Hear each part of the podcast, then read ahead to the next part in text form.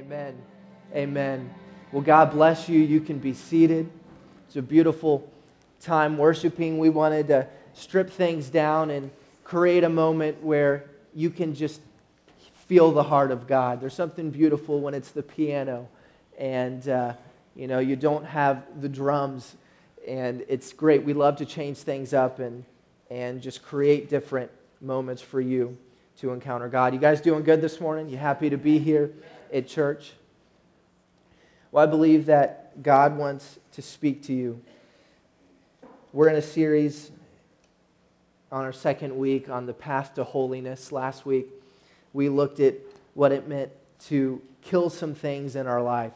That we know as followers of Jesus, there's things that have to die. There's things that can't, we can't coexist with. There's sin. There's old ways of life, there's old habits, the old man when we're raised to life with Christ.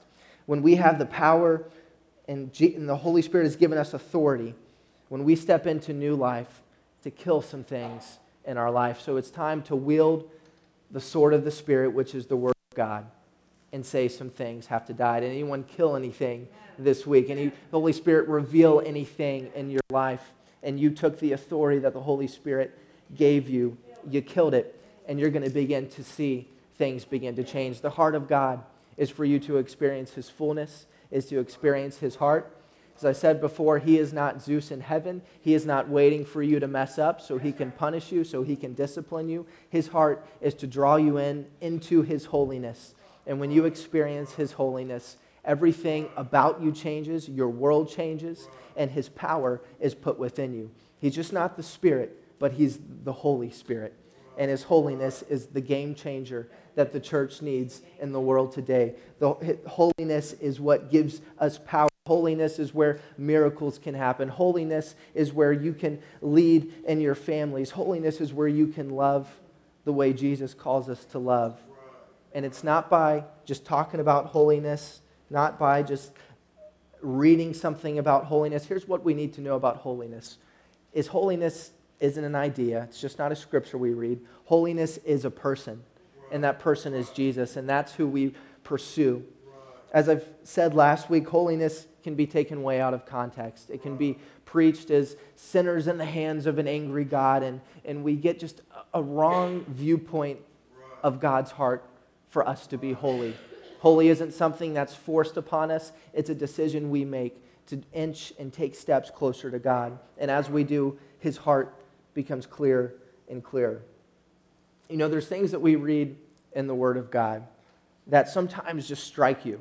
There's things that even Jesus says that it says, let me back up a second and just really look at that again. Anybody ever read anything Jesus says, you're like, okay, Jesus, I want to be that, but that's going to take some time to get that working and flowing in my life.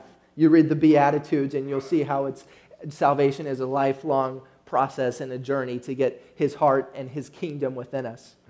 And so we see some uh, things that have always struck me that Jesus says, and you can go and read it in John chapter 6, verse 60. But Jesus has a statement that those that don't eat of my flesh and drink of my blood, they won't have any life within them. Now you go and you read the context of that. The disciples and the crowds that were around him didn't quite know how to take that. One, probably because, okay, is that physically what we're supposed to do? And two, you know, the deeper meaning of that, that's a tough thing to swallow. Now, if you go and you read the stories in the Gospels before, you see how Jesus multiplied the fish and the loaves. And Jesus would do miracles to meet physical needs. So word would spread that, hey, if we go to these Jesus gatherings, we can get our meal ticket for the day. So Jesus would attract groups of people simply to see what Jesus could give them. And I think in the church today, when we step foot into church or when we have our mindset of church, we can never go to Jesus simply by just what he can give us or looking for a handout. But Jesus was confronting this type of people that were simply following him from uh, church to church or from place to place, looking to see what they could just get from him. But Jesus wanted to go a step deeper. And so, look, when he said this statement, you can read it in verse 66 behind me. It says, From that time, many of the, the disciples went back and walked with him no more. They didn't want it, they couldn't take it. They were like, Jesus, we're, we're out. We're not all in. And look what he says in verse 67. He goes and he looks at his 12, and this is what we see, I love about Jesus. He said, Then Jesus said to the 12, Do you also want to go? Jesus was a person that never watered down the message. He never ran after people. Oh my gosh, you're offended. Come here, let me coddle you and hug you. He went and he looked at the 12 and said, Is this too tough for you? Do you want to go as well? The heart of Jesus is no compromise. He doesn't compromise the message because he knows if he does, that's where you lose the power. But if you pursue Jesus in all he is, you know, there's a saying known as cafeteria Christianity, right? Where sometimes on subjects like holiness, it's tough to understand. We've tried it, and sometimes we feel like every time I try to do something right, I make a life change, I fail. So I just kind of scratch that part of who Jesus is. But the thing is, when we look at these hard sayings, these hard truths that Jesus says, it should put something within us to say, okay, if Jesus says it, then we can do it because he's the giver of it. And he's the way, the truth, and the life. I want you to write this down. You know, this is the world's viewpoint on truth. As I said last week, we, there's certain things we can't coexist with. So when you start touching on sin, the world doesn't want to hear that they have to break that off of their life.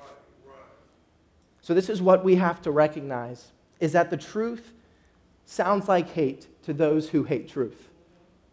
The truth sounds like hate to those who hate truth. Now, all of us here, we don't hate the truth, we embrace the truth. But there's those who don't get Jesus they think he's just this religious leader that's trying to cram their style, that's trying to cramp their style, that's trying to box them in, that's trying to say, man, if I pursue holiness, then I have to walk around with the Bible in front of me, or I have, when I go up to people to try to talk holiness, I'm hitting them with the Bible, I'm hitting them with the scripture. There's no love behind it. Holiness has been so represented in our world today with no love behind it. And that's why we see the effects of it not in its fullness. As I said last week, my heart for you is nothing but love and respect. And I want to see us be the church that Jesus talks of in Revelation. When the angels come to worship Jesus, they say, Holy, holy, holy. Jesus is coming for a holy bride, a pure and spotless bride, and he gives us this time on earth to pursue him in his fullness and embrace holiness and put on the garments of holiness and throw off the garments that the world says we should wear. Because here's another truth of holiness. When we embrace holiness and begin to put off the ways of the flesh, we become truly who we were created to be. And the enemy knows that. So he wants to put things, fancies, distractions, uh, uh, worldly pursuits in front of us to throw us off from who you were created to be. And so when you start to see it and get in a mindset of that, I'm in a spiritual battle. And it's not that these commands are burdensome, but if I can begin to tack it to kill things, to make the break, is what we're talking this morning Every decision we make in our life, we have to evaluate it and say, I'm going to break, I'm going to break from the world and I'm going to pursue the Spirit of God in this situation.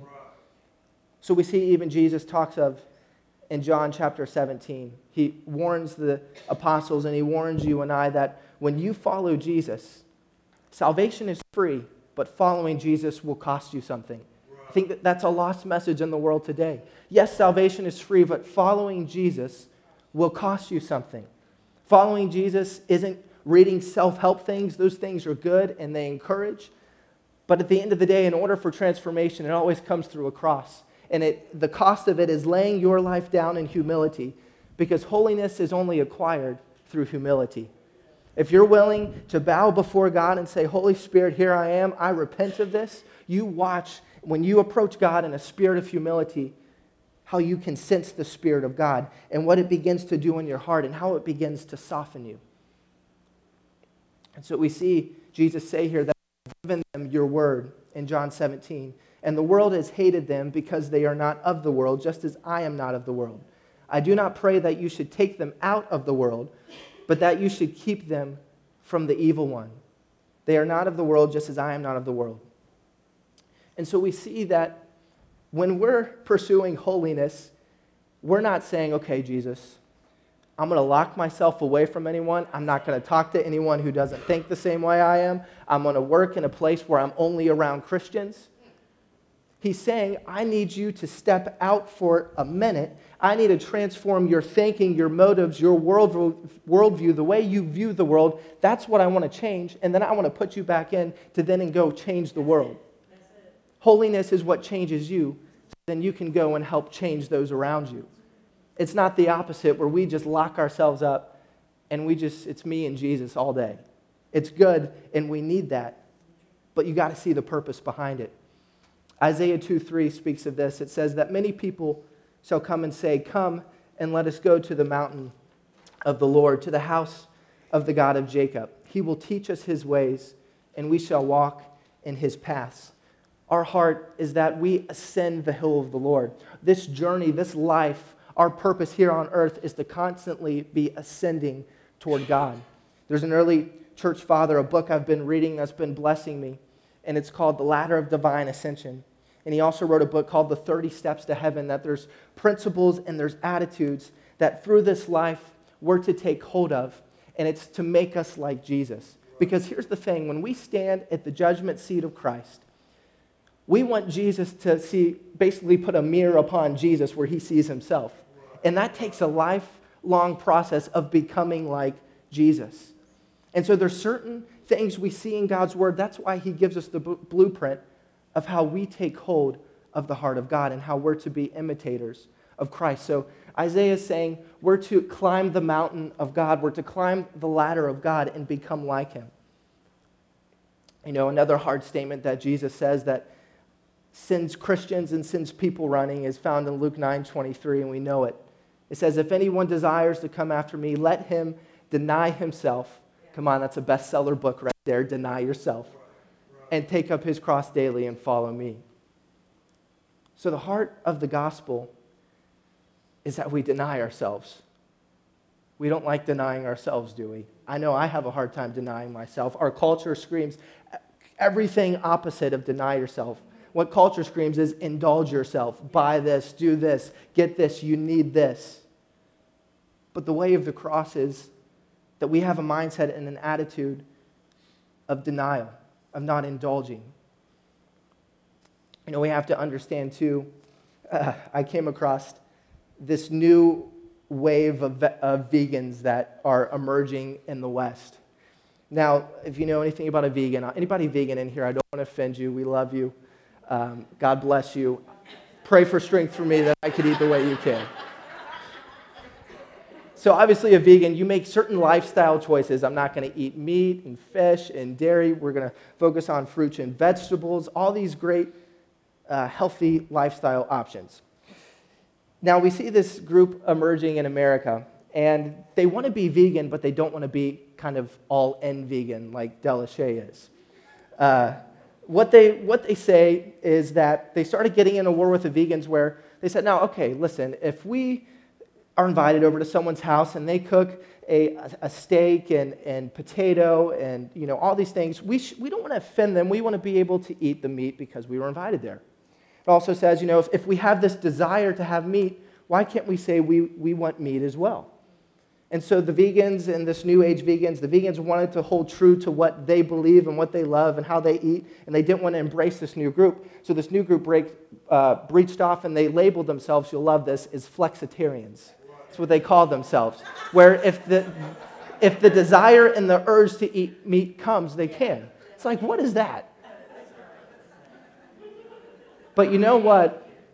We can take that same attitude and say, there's a lot of flexitarian Christians in the world today who call themselves Christians, but they just kind of pick and choose, or if, hey, if this feels good, God wants me to feel good, He gets it.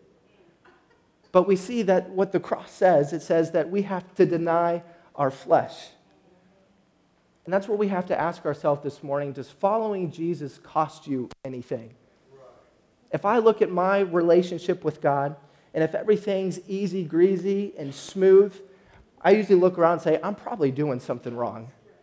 Because there is a struggle in Christianity that the modern Western church in America, we get this mindset that if I'm in a struggle or if I'm going through something tough, one, either God's mad at me and he's trying to punish me, or two, I just need to start praying away. I need to start binding and loosing. Yes, that's a part of it. But sometimes in the struggle is what, where we learn and where we grow the most. Anybody ever been in the struggle before? That's where your faith is tested. Hebrews talks about a refining fire. Man, when you're in that refining fire, that's when the flesh begins to be put in its right place and your spirit comes alive. And so the followers of, of Jesus is he's building disciples. And, and what we need to know about Jesus too is that he was not in the business of building fans, he was in the business of building followers. It's easy to be a fan of Jesus. It's easy to go worship Jesus at a concert and then go home, live like you want Monday through Saturday. We're not Sunday Christians. We don't come to church to check a box off. We live a lifestyle. We follow him wherever he takes us, wherever we go. We see the word of God, and that is our guide. Holiness is saying, Jesus, you are my first priority, and everything else rests under that. And if you're not my first priority, then I need to look at my life and put you as Lord of my life and where you rightfully stand.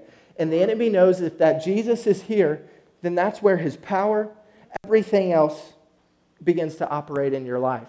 Here's the thing else as Christians we have to be aware of. How far will you follow Jesus? You have to ask yourself. We love following Jesus when we see the benefits, we see him blessing our lives, we see financially we're good, relationally we're good, no fights in the marriage, kids are good. But man, when some of those benefits dry up or you get put in a rough season, where's your faith then? So we want to follow Jesus when we don't see him moving in our lives or we don't see the benefits happening. There's this story that caught my attention. And in the late, I want to tell it to you, in the late 1940s, the U.S. issued a man by the name of William Francis Gibbs. And he was given a budget of $80 million to construct this massive warship for the Navy. Some statistics about the ship this ship would hold over 15,000 troops, it would house helicopters, tanks, machinery, it could hold jets, and this, the purpose of this ship was to deploy soldiers into war. It was constructed like nothing else anyone had ever seen. It was constructed in a way where it could sail up to 10,000 miles with, having, uh, with not having to reload cargo or reload fuel. And so it was an amazing thing that was created to prevent war. If war happened, we would be ready, and this ship could house and be a sign of power for our country. Now, what's amazing about the story, and this is where it caught my attention, is over time, war had ceased, there wasn't any battles going on. And so someone had the idea let's transform this ship into a luxury cruise line. And so we see the problem begin to take place. And look, this, this ship became a luxury cruise line for 17 years. It would house presidents, heads of states.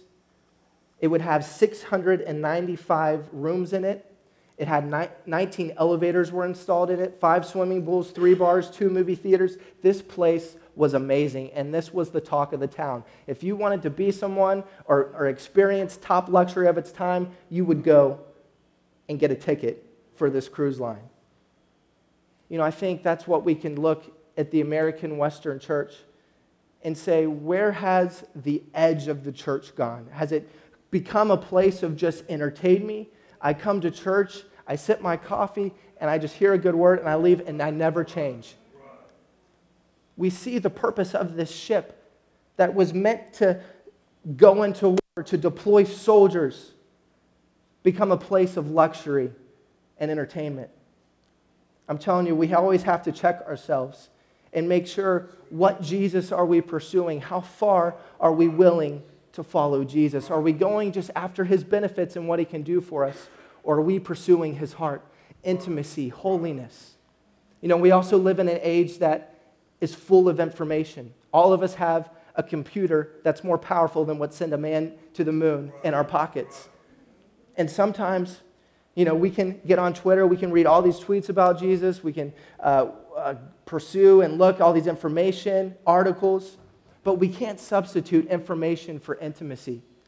Information does not equal intimacy with God. And that's something we got to be aware of. I'm telling you, the truth can set you free. We want to hit the target when we follow Jesus, and we want to follow the Jesus we see in the New Testament. Why?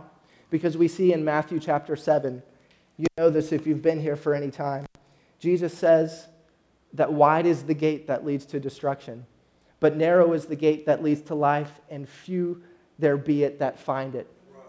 We want to be a church, we want to be a body that pursues the narrow path, that's willing to wrestle with truth, that's willing not to just come to church to feel better, but actually be transformed and be made like Jesus. I'm telling you, there's power when you make the break from the world and you say, Jesus, I'm following you with everything that you are. Now, again, you have to know the heart of God through this because his heart, he loves you and he's drawing you by his love and by his mercy and by his compassion. He's not mad at you and he doesn't want to punish you. Sometimes we're afraid to get close to God because we're afraid we'll, we'll, we won't please him. He'll see our junk, he'll see our stuff, he'll be mad at us, or he won't accept us. That's a lie. He accepts us right where we're at, loves us enough to change us and to get us out of our mess and to get us out of our pits. There's a couple things in the book I was telling you about that shares of this of how we're to climb this ladder, the first steps that we're to make. Number one is to renounce the world. At some point in our lives, and we have to make daily decision that we, in order to make the break, we have to renounce the ways of the world. And what it says is, and again, holiness has been lied about and misrepresented, but it's saying, I'm leaving what is good I'm leaving what good I can come up in my mind, or what business I think I can pursue, or what relationship I think is right for my life. I'm pursuing Jesus. And I know when I pursue Jesus and everything that He is, I'm going to see His best begin to be deposited and aligned in my life. So we have to renounce the world. You see, and you go and you read accounts of, of early believers and these early Christians who were being baptized. Literally, because Christianity was so persecuted. Imagine if we lived in a time like this, where they, the pastors or priests would set Christians down and say, okay, I'm going to be upfront with you. You realize by you confessing Christ, by you saying, I'm going to follow Jesus, your family could disown you. There could be people that could show up at your door with knives and, and weapons, willing to cut your head off. You know, there's places we, we know in the world today where, Christ, where Christianity is hostile to the government or Christianity, it just doesn't fit, so they have to worship underground. Imagine if we couldn't come together and worship. We're very blessed and we're very free.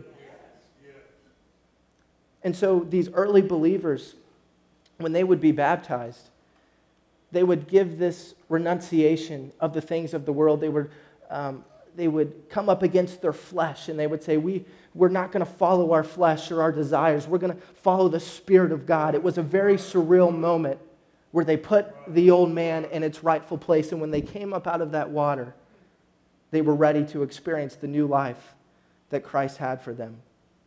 Again, when we renounce the world, God gives us a renewed vision of what our purpose here on earth is all about and how we're to deal with the world. He wants us to be blessed. He wants us to have jobs. He wants you to prosper, but not thinking in the same mind that the world does. He wants to put his kingdom within you. The, peop- the disciples and those that follow Jesus in the early days, they wanted to see something like the Roman government. They wanted to take hold of everything by government and by law and by rule. But he's saying, no, no, that's not how it's going to happen. I'm going to put my spirit, I'm going to put my kingdom within you, and out of that, you will change and the world around you will change. So I want to look at some how to's of holiness, of how we begin to take a step in the right direction. Last week we read in Colossians 3 5 that we're to what? To mortify, to kill the desires of the flesh. I want to read this to you. This is uh, going on in Colossians chapter 3, verse 12. And it says, Now that you've renounced the world, now that you've said, I'm going to follow Jesus with everything I am, here's the garment of holiness that we're to begin to put on. Look what it says. It says, So, as God's own chosen people who are holy, and it defines holiness, set apart, sanctified for his purpose. That is you, and this is your promise, and this is your calling.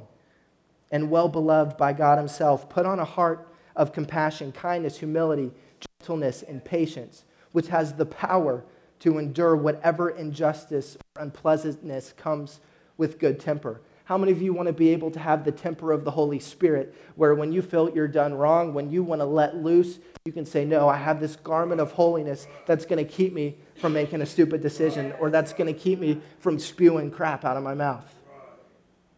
It's okay if I say the C word this morning.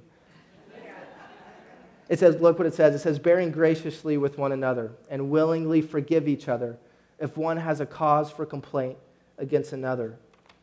Just as the Lord has forgiven you, so should you forgive. Beyond all these things, put on and wrap yourself in unselfish love, which is the perfect bond of unity, for everything is bound together in agreement with each when each one seeks the best for others. You have to know with again with holiness, it only comes through humility. When you begin to walk in holiness, you begin looking out for the interest of others and not yourself all the time. The American dream and Jesus, there's some contrasts that we have to know. The American dream says, get what you, what you can, step on who you need to, to to get it. Yes. But Jesus says something completely different. Jesus didn't die to make everyone Americans. We know that as well. He died to put the kingdom of God into people. And again, it comes through humility. Verse 15 says, Let the peace of Christ, the inner calm of the one who walks daily with him, be the controlling factor in your hearts, deciding and settling questions that arise. To this peace, indeed, you were called as members in one body of believers, and be thankful to God always. Let the spoken word of Christ have its home within you, dwelling in your heart and mind, permeating every aspect of your being. When, being when the holiness of God falls in you, it's the fire of God, and it permeates anything that's not like Him in your life.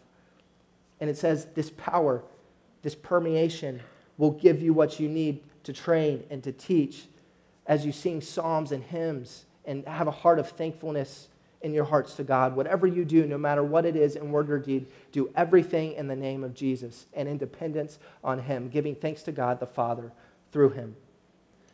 As the ladies come, I want to take here in a moment and have a moment where we just allow this to become real. But number two, quickly, as we're pursuing holiness, is there has to be a detachment. Again, God isn't against you having things, He is against those things having you. You have to evaluate yourself. Am I attached? What am I attached to? You know how we know if we're attached? If it's all stripped away, will your heart go with it? That's how you know if you're attached to something. When if it's all stripped away, is your heart going with it? Quickly, I want to look at 2 Corinthians chapter 6. This is Paul talking to this Corinthian church, urging them to be holy, urging them to renounce and to detach the methods and the way the world operates, but to be renewed. It says in verse 12 that you are not restricted by us. So he's saying this message of holiness is not meant to restrict you. And you need to catch this because this is what it's all about. But it says, You are restricting yourself by your own affections. So when we're walking and we're dabbling and we're not dealing with sin issues in our life, we're not dealing when the flesh wants to rise up, those affections are what keep us from becoming truly human, are what keep us from fulfilling what God has for our life. God is not saying, I'm not trying to, to cramp your style. I'm not trying to put you in a box. I'm trying to set you free so that you can become all that I have for you, so that you can experience the inheritance that He has. So Paul is setting that up clear. Holiness does not bind you, it sets you free. It says, Don't be unequally yoked together with unbelievers or the mindsets of the world. For what fellowship has righteousness and lawlessness, light and darkness, Christ and Satan? And it says in 16, And what agreement has the temple of God, which is you and I, with idols? For you are the temple of the living God. And hear what God says to you right now, this morning. It says, I will dwell in you, and I will walk with you. I will be your God, and you shall be my people. Therefore, come out from among them do you hear that this morning? When, you embrace holiness, you come out from the things that keep you bound. And it says, Be separate, says the Lord. Don't touch what is unclean, and I will receive you. And here's the promise I will be a father to you, and you shall be my sons and daughters, says the Lord Almighty. He ends it in 2 Corinthians 7 1 on urging them to pursue holiness. He says, Therefore, having these promises, beloved, let us cleanse ourselves from all filthiness of the flesh and spirit, perfecting holiness in the fear of God. There's power when you make decisions and when you self check and you say, I want to cleanse myself from any filthiness. I want to make sure that there's nothing that's grieving the Holy Spirit. A commentary says it this way in the word filthiness. It says, an escape from filthiness requires more than thinking repentant thoughts. For we are enlisted in a spiritual war zone, entrenched in patterns of sin that can become habitual. You know, there's patterns of sin in our life that when we just are walking and, and going, can be overridden and we don't even realize we're sinning. We're just habitually doing it. So it's addressing this that there might be areas of our life where we don't realize we're in sin. But that if we allow the Holy Spirit to open us up, that we can be set free. It says to cleanse ourselves means that by the promises of God, we, and hear this, we embark on a sustained struggle for holiness. When you signed up to follow Jesus, you're saying, I am choosing to be in a sustained struggle for holiness. Holiness just doesn't happen. It takes decisions, it takes choices, it takes killing things, it takes breaking away from things.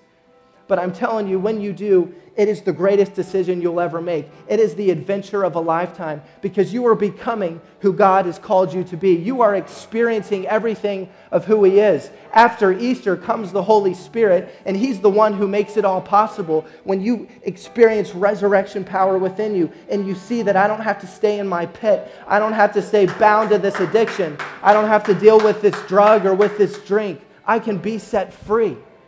So many Christians live defeated because they don't know how to get set free, because we try by our power and by our might, but it's by His Spirit. We read last week in Romans that when we put off the way, ways of the flesh, it's through His Spirit that we begin to get holiness within us and get the heart of God. I'm telling you, I want you to come on the journey and embark, climb the mountain of the Lord. Don't be, don't, do not settle. Settle for more. Settle for all of who He is. Don't just pick through the Word of God. Embrace some of these tough things because it's in this truth that you truly can be set free.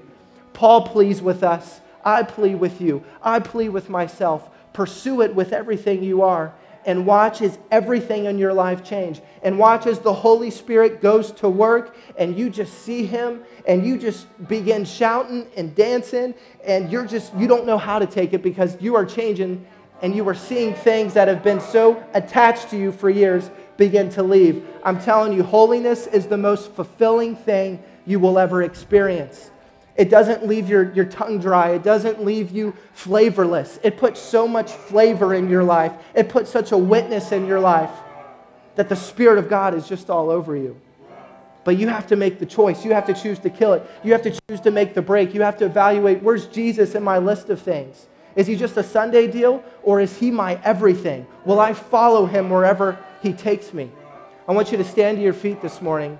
I want to declare this over our lives that we're not going to struggle in our flesh, we're not going to struggle in our power, but we're going to struggle toward holiness. And it's going to be by the Spirit of God that you're going to see things change, that you're going to experience the heart of Abba Father, a God who loves you and cares about you enough to tell you that if you go after holiness, it will change you. I'm giving you holiness not for me, I'm giving it for you so that you can experience all you were created to be. And out of it, your life pleases God.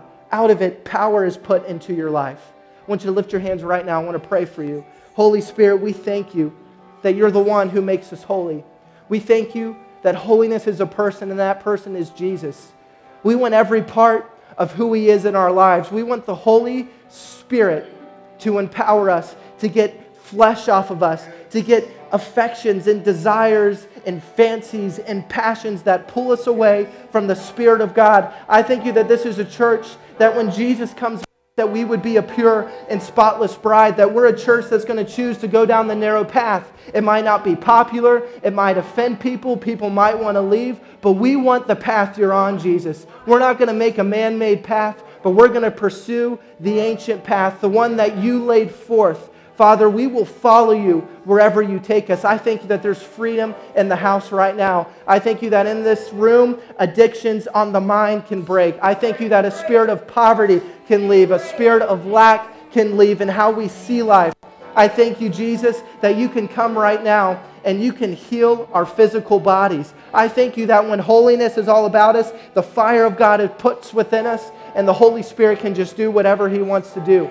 Right now, with our hands lifted, we make space for the Holy Spirit to come and have His way. And we declare right now, it's not by might, it's not by power, but by my Spirit, says the Lord. Do a work in us here and now. Let us not leave here the same. Let us leave here changed as we confess this over our life. Allow the holiness of the Holy Spirit to dwell within us. In Jesus' name we pray. Thank you, Jesus.